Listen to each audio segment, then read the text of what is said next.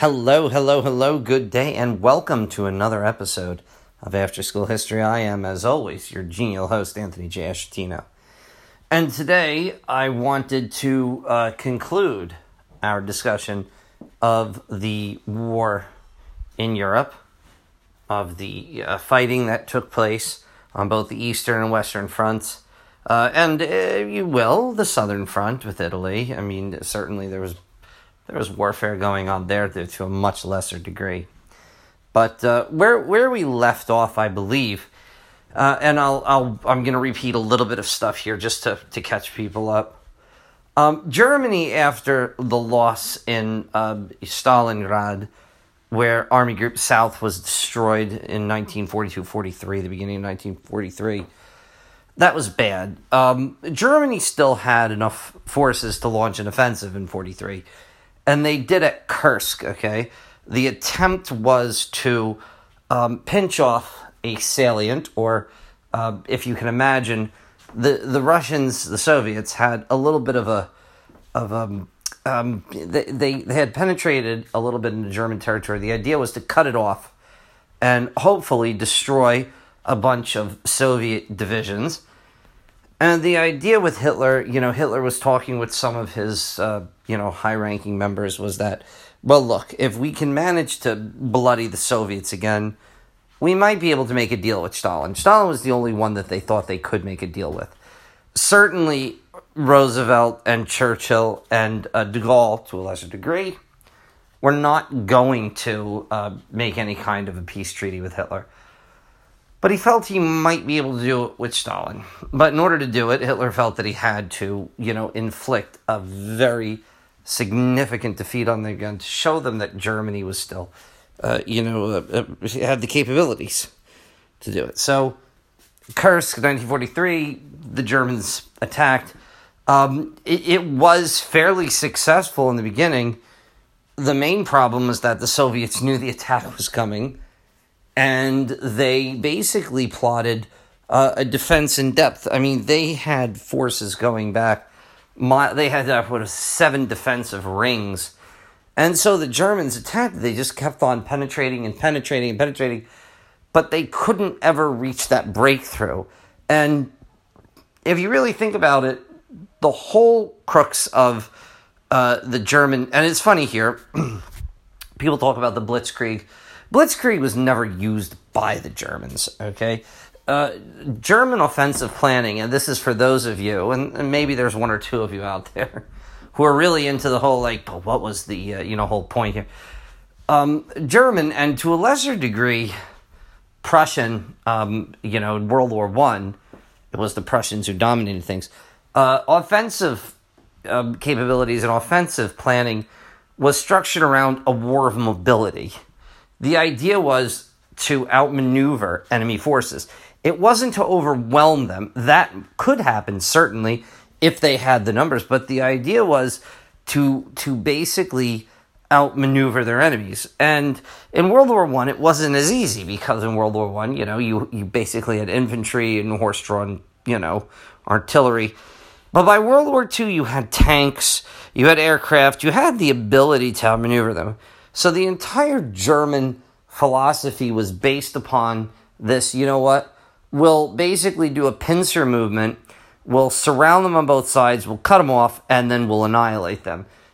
And they've done it many times in the past and to great success. And they were doing it again in Kursk, except that the Soviets kind of, by that point, knew what was going on. As I mentioned last time, one of the major reasons that the, the war in the East turned on the Germans was that towards 42 43, Stalin started letting the generals do the planning. Uh, and he started taking a back seat because he realized they knew what the heck they were doing. And Stalin, uh, and if you don't believe me, go look up his military record. He did not know. He was not that good. So um, Stalin let these guys do what they do best. And their whole thing was uh, we're going to invite the Germans in. We're going to let them penetrate. We're going to let them come all the way in. And then we're going to counterattack. And we're going to counterattack. And then we're going to go with deep penetration, with deception. Okay? What the Soviets are very good at. And so they did. and the, the, Germans lost at Kursk, okay? They suffered tremendous losses. Uh, it was one of the greatest tank battles of all time. But they suffered tremendous losses, and the Soviets went on the offensive. And then what the Soviets did was they launched Operation Bagration, which was a an offensive that relied on deception and speed, and it basically suckered in the Germans, and it resulted in the annihilation of uh, Germany's Army Group Center. They lost Army Group South pretty much with Stalingrad. Army Group Center was defeated. In fact, as far as casualties go, um, they probably lost more in this battle or in the in the operation than they did at Stalingrad. But the Soviets obliterated the Germans. Okay, they were deceptive. The Germans thought that the battle was co- uh, that the offensive was coming in somewhere else. They were wrong, and the Soviets absolutely ran over them. And from that point on out, really, the it came down then to how quickly could the Soviets move their logistics forward. The Germans were done. They were done in the East. Now, couple that with the fact that in the West, in 1944, there was D Day, the Allied landings. And again, the Allied landings, as I, I believe I talked about this before, it came down to, you know, could the Germans have beaten them off? That's possible. We don't know. There's the whole thing oh well hitler was sleeping and they didn't release the panzers you know. Even if they had it's questionable about whether the panzers alone could have managed to turn the tide. But the bottom line was that the allies landed and once they landed that was it. And all of the high ranking german officers knew that was it. I mean these guys weren't dumb. These guys weren't fanatics the way that a lot of the, the, the nazi party was they weren't the type of guys that believed, oh, you know, we've got we've got five divisions against, you know, 250 Russian divisions. Is that all they can throw at us? No. These guys knew. And so at that point, it became a situation where, you know, some high ranking German officers decided that it would be best to kill Hitler. Now, mind you, with the assassination attempt, and there's a movie, Operation Valkyrie, that was the name of the, the uh, assassination attempt they put a bomb in, you know, near Hitler. He moved to one side of the desk, as we all know. Uh, the one of his adjutants moved the bomb from one side of the desk to the other. Hitler lived. but the, the the interesting thing about this, and this is why I am hesitant to portray a lot of these guys as heroes, the reality is that they had no real intention of stopping the war or of giving up any of their stuff. Their idea was that, okay, we kill Hitler, and then we'll form a new government. And then we're going to seek a peace treaty. But the peace treaty didn't have an intention of the Germans relinquishing territories they'd won. There was no idea of the Germans giving up parts of the, the former Soviet Union that they had captured, or Poland, or Czechoslovakia, or Austria, or even parts of France. The idea was that it would be like, all right, listen, we got rid of Hitler, now let's have a peace. Let's everyone stop killing one another. So, uh, you know, it was it wasn't really this kind of ultra heroic thing. I mean, granted, anytime you try and kill a Hitler, that's a good thing. Okay, we we applaud that. But uh, as it turned out, it didn't kill him, and then uh, you know I'll save you all the gory details if you want to read up on them. Go ahead. But the bottom line was that everyone who was uh, anyone ended up getting killed. I believe I talked in the last episode about Rommel uh, being taken out to his car, being given the choice between, you know, the People's Court. Um, so you can go back and listen to that episode if you're if you're so inclined uh, to learn the realities about that. But the bottom line is that Germany started collapsing on the east and the west. Now at this point, Hitler gave orders to basically destroy everything, scorched earth policy. And thankfully, there were a lot of guys who said, no, we're not going to do this. Okay? And the Allies, once they broke out in Normandy, it was a race to the Rhine. Uh, you know, the only things stopping them were basically the lack of gasoline and the Soviets were, you know, they were they were mounting their offensives. Now, what happened next was very interesting because there was talk afterwards about what would happen to Germany aftermath of the war. Now, this is very interesting here because Germany was going to be split up. Now, on the one hand, there were some who believed that Germany should basically be uh, deindustrialized, disindustrialized. English majors can send me a strongly worded letter about. But they, uh, the idea was that Germany would basically be turned into an agrarian state. They would have all their industrial capacities taken away from them. Okay? And th- that was one idea. The other idea was simply Germany was going to be split up into different zones of influence.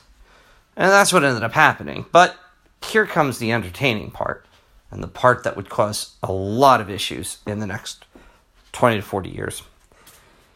So the Soviet Union, Stalin was convinced that, you know, because of his paranoia, Stalin was convinced that the Allies, the Western Allies, would never, ever withdraw to what they had been allotted.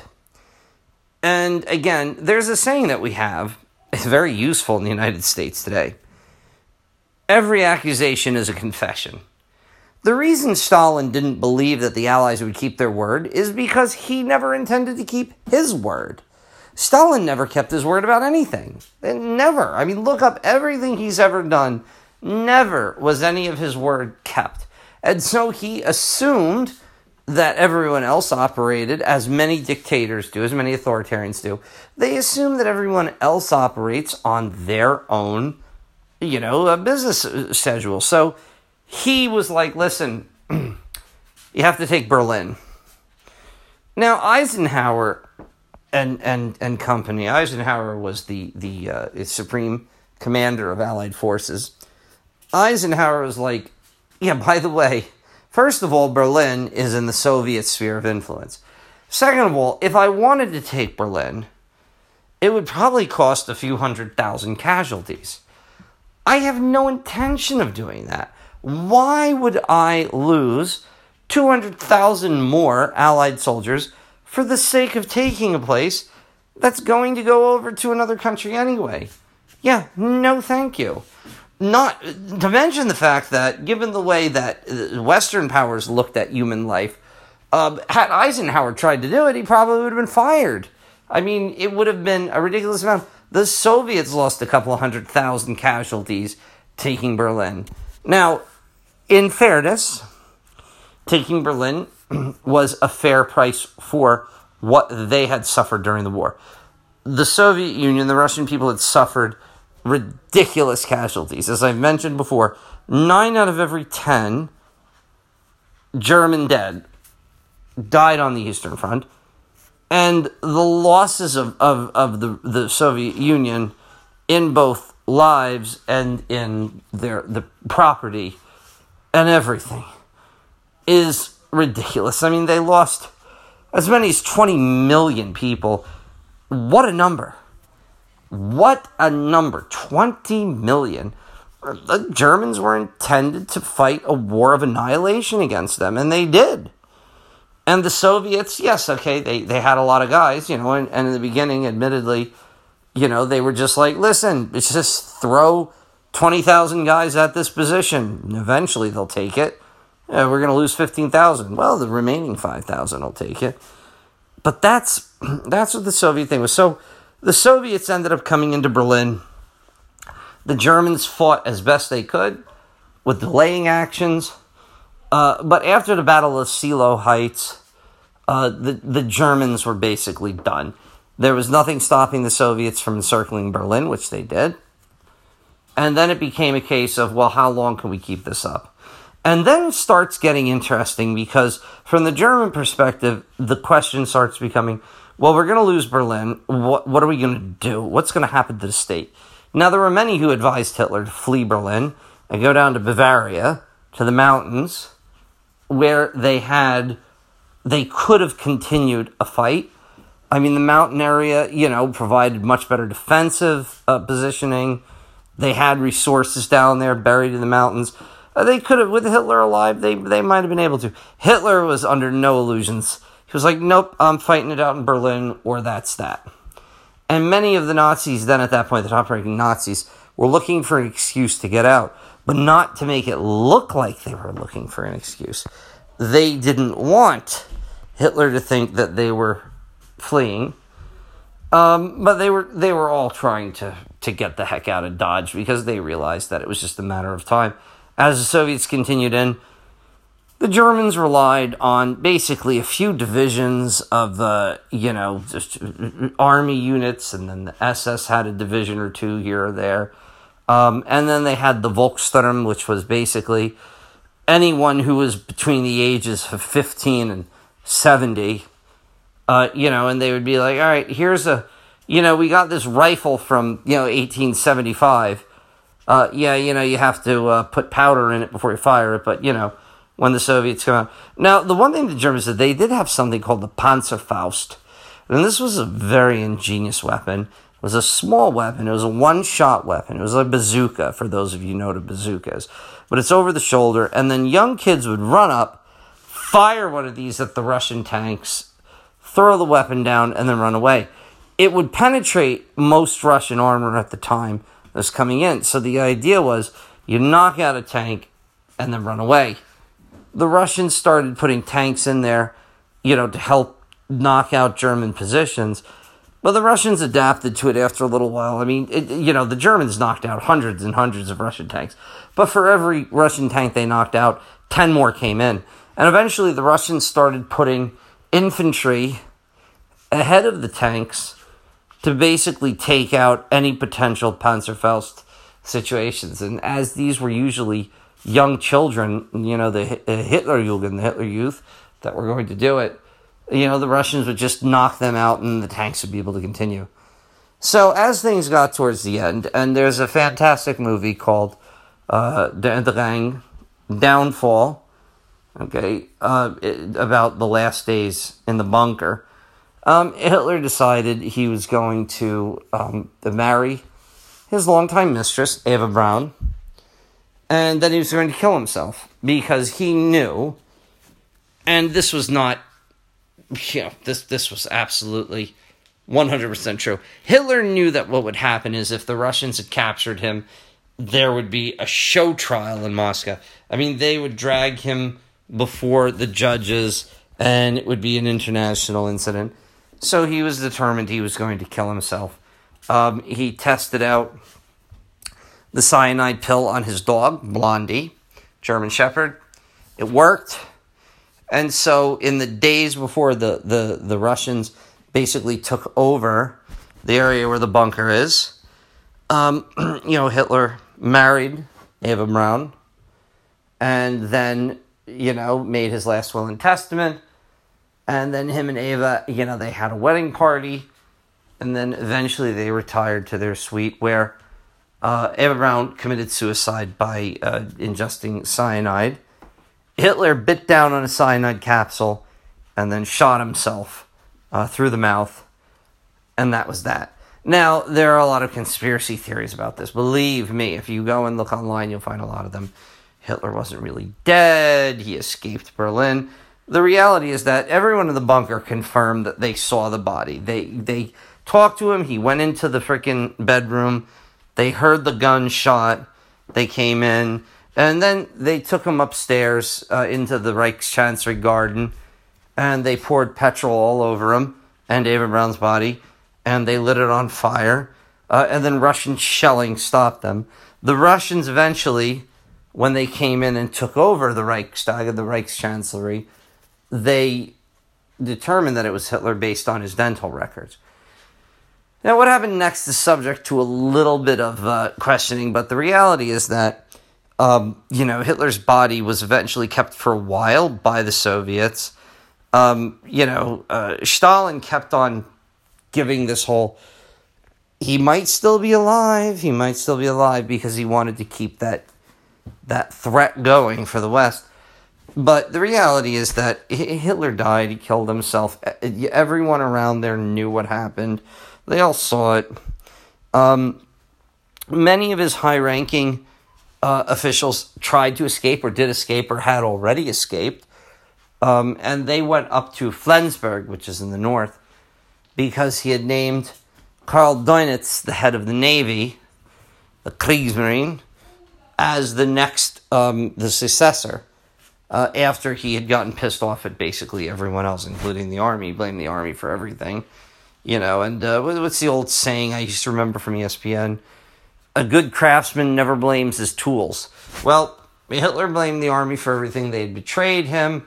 They had uh, completely, you know, uh, at every step, they had gone against him. Um, you know, I guess you could say Hitler basically at the end might have said, uh, I don't take responsibility for anything. Uh, because he didn't. He, he never took responsibility. The only thing he took responsibility for were the positive moments in the war. Um, that was it.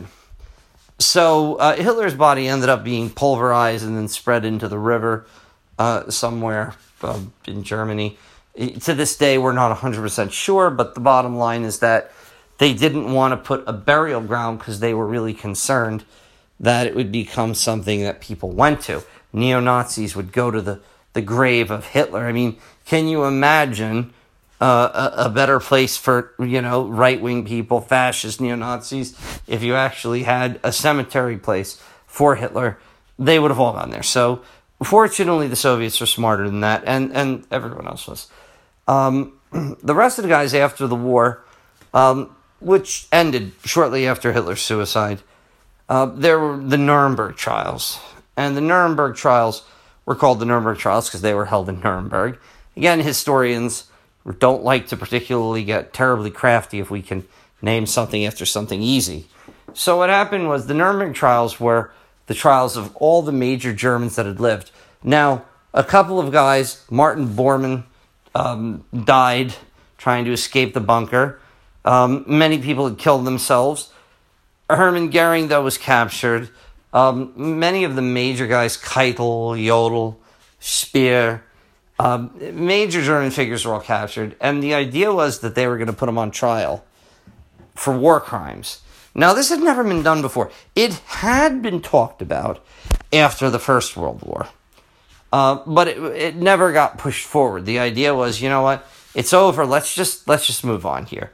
But after World War II, because it was so darned bloody, and especially especially after the Holocaust, I mean, when the the Holocaust became apparent, people lost their minds, and rightly so. Rightly so.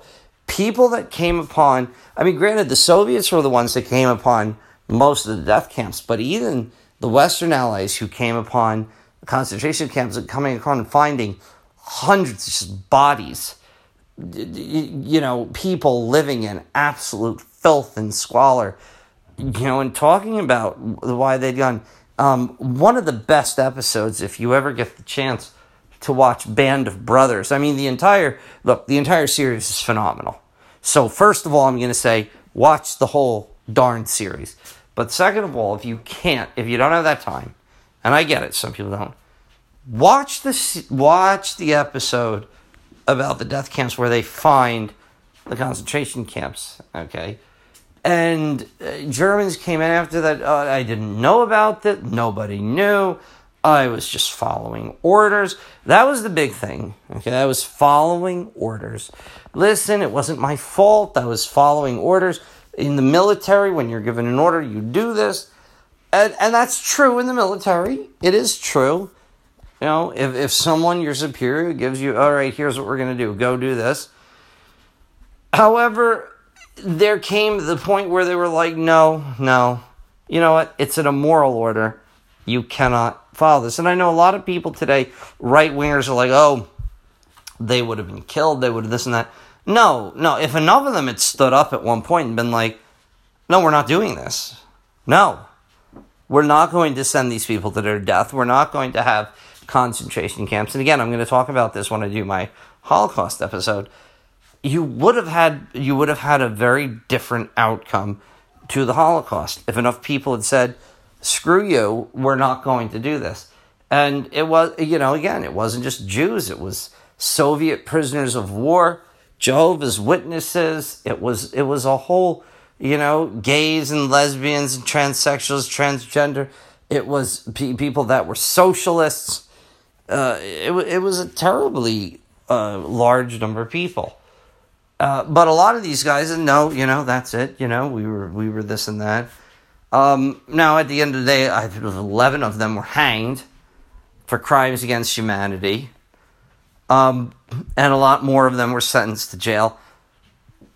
Unfortunately, the jail sentences ended up getting commuted for, for the most part. Like you're gonna go twenty years in jail. And five years later, it was like, nah, all right, you can you can go free. Um, but you know, for the most part, some of them escaped. Dr. Joseph Mengele escaped. The man who experimented on individuals, especially twins, he was very fond of twins, in Auschwitz. And then Adolf Eichmann, who escaped, lived in uh, Argentina for many years before uh, the Israelis, who, again, if you're going, if you're determined to, uh, pardon my language on this, but if you're determined to piss off one group of people, the Israelis are not the ones you want to do it to. And especially with this, um, you know, they were determined to find these guys. Because after the war, obviously, for the first couple of years, everyone's like, they punished the Germans. But then after five, six years, all of a sudden it became, listen, we're not that worried about Germans. We're more worried about the Soviets. And by that time, Israel was a country, and they were like, "Well, we're we're still kind of we're still kind of interested in what happens to these Germans." And then everyone was like, "Well, Israel, if you're that concerned, you can go and find them yourself." And the Israelis were like, "Hold my beer, challenge accepted." Okay, and they went after them. And Eichmann, I mean, that was one of the great accomplishments of any intelligence agency. It's just so impressive. I tell you, I tip my hat. I'm not always the biggest fan of Israeli intelligence, but the bottom line is I tip my hat on that one. Um, and they found him and they brought him back to Israel and then they gave him a trial. They afforded him defense. Defense counsel could call witnesses. They gave him the ability to make arguments. I mean, this is this is a person, Adolf Eichmann, who was responsible for orchestrating the Holocaust for the most part. He had the blood of millions of Jews on his hand. And the Israelis were like, all right, well, listen, before we do anything to you, and they give you uh, the right to a, a fair and free trial, which it was.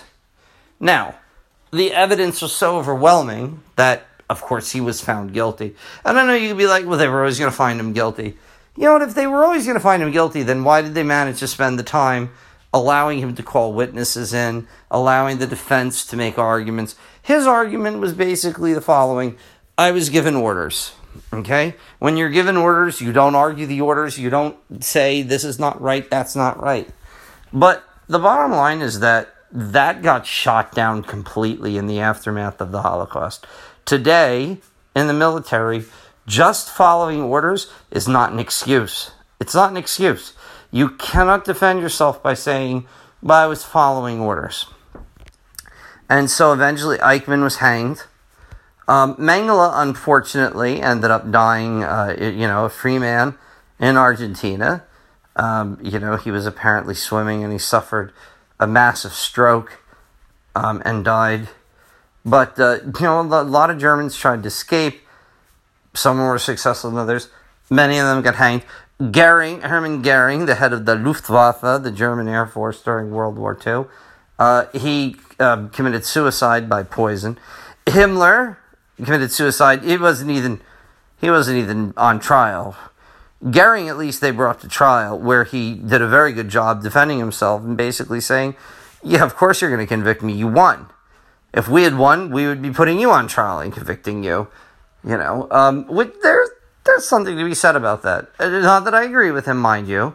I'm just saying that you know you can make this argument that you know the winners. You know, he basically said, look, the winners always get to determine, you know, who won and who didn't. So that was that with Germany. Um, all the major guys, you know, Hitler committed suicide. Many of his top adjutants committed suicide, and then that was that. Uh, you know, the Allies took over, they divided Germany. uh, into multiple zones. There was a, a German, uh, East German zone, which was the Soviets had, and then in what would become West Germany, the United States, Great Britain, and France had uh, a zone. Eventually, that would divide into two Germanys. The German Democratic Republic, which would be a communist, uh, you know, Russian allied uh, zone, and then the German, uh, the, the Federal German Republic, which would be uh, allied with the United States and the West. Um, Berlin, Berlin was divided into two sides. On the one side, again, you had uh, the pro-Russian side, and on the that was the East, and the Western side was the uh, Allied side. Now, this was, by the way, this was all within East Germany. So even if you were in West Berlin, you were still in East Germany, okay? And you couldn't exactly just drive your car, you know, to uh, the Netherlands. And as we'll see when I talk about the Cold War at one point, uh, you know, they talk about what was going on, the Berlin airlift and whatever, uh, this would cause a lot of issues. But for the time being, you know what? Nazism was dead, Hitler was dead World War II was over. Uh, the Germans signed an uh, unconditional surrender treaty, and basically everyone that signed it was ended up being executed. Keitel and Jodl ended up being uh, hanged, along with a bunch of other Germans. So that was that. Uh, and the idea was that there was going to be some kind of peace in Europe. Now, the war in the Pacific was still going. And the United States, as much as we were excited about what was going on in Europe, the United States was still determined to pursue victory in Japan uh, above all things. And that's what we're going to talk about the next time. We're going to talk about the end of the war in the Pacific, and we're going to talk about uh, the first nuclear war, or nuclear, as uh, George Bush used to say. It's pretty funny. Uh, but we're going to talk about that. We're going to talk about how the United States managed to finish that one off. Um, and MacArthur, MacArthur, who became essentially the most powerful man in the world at one point um, for, for a brief amount of time. Um, he would argue with you he was always the most powerful man in the world uh, because that's the kind of man MacArthur was.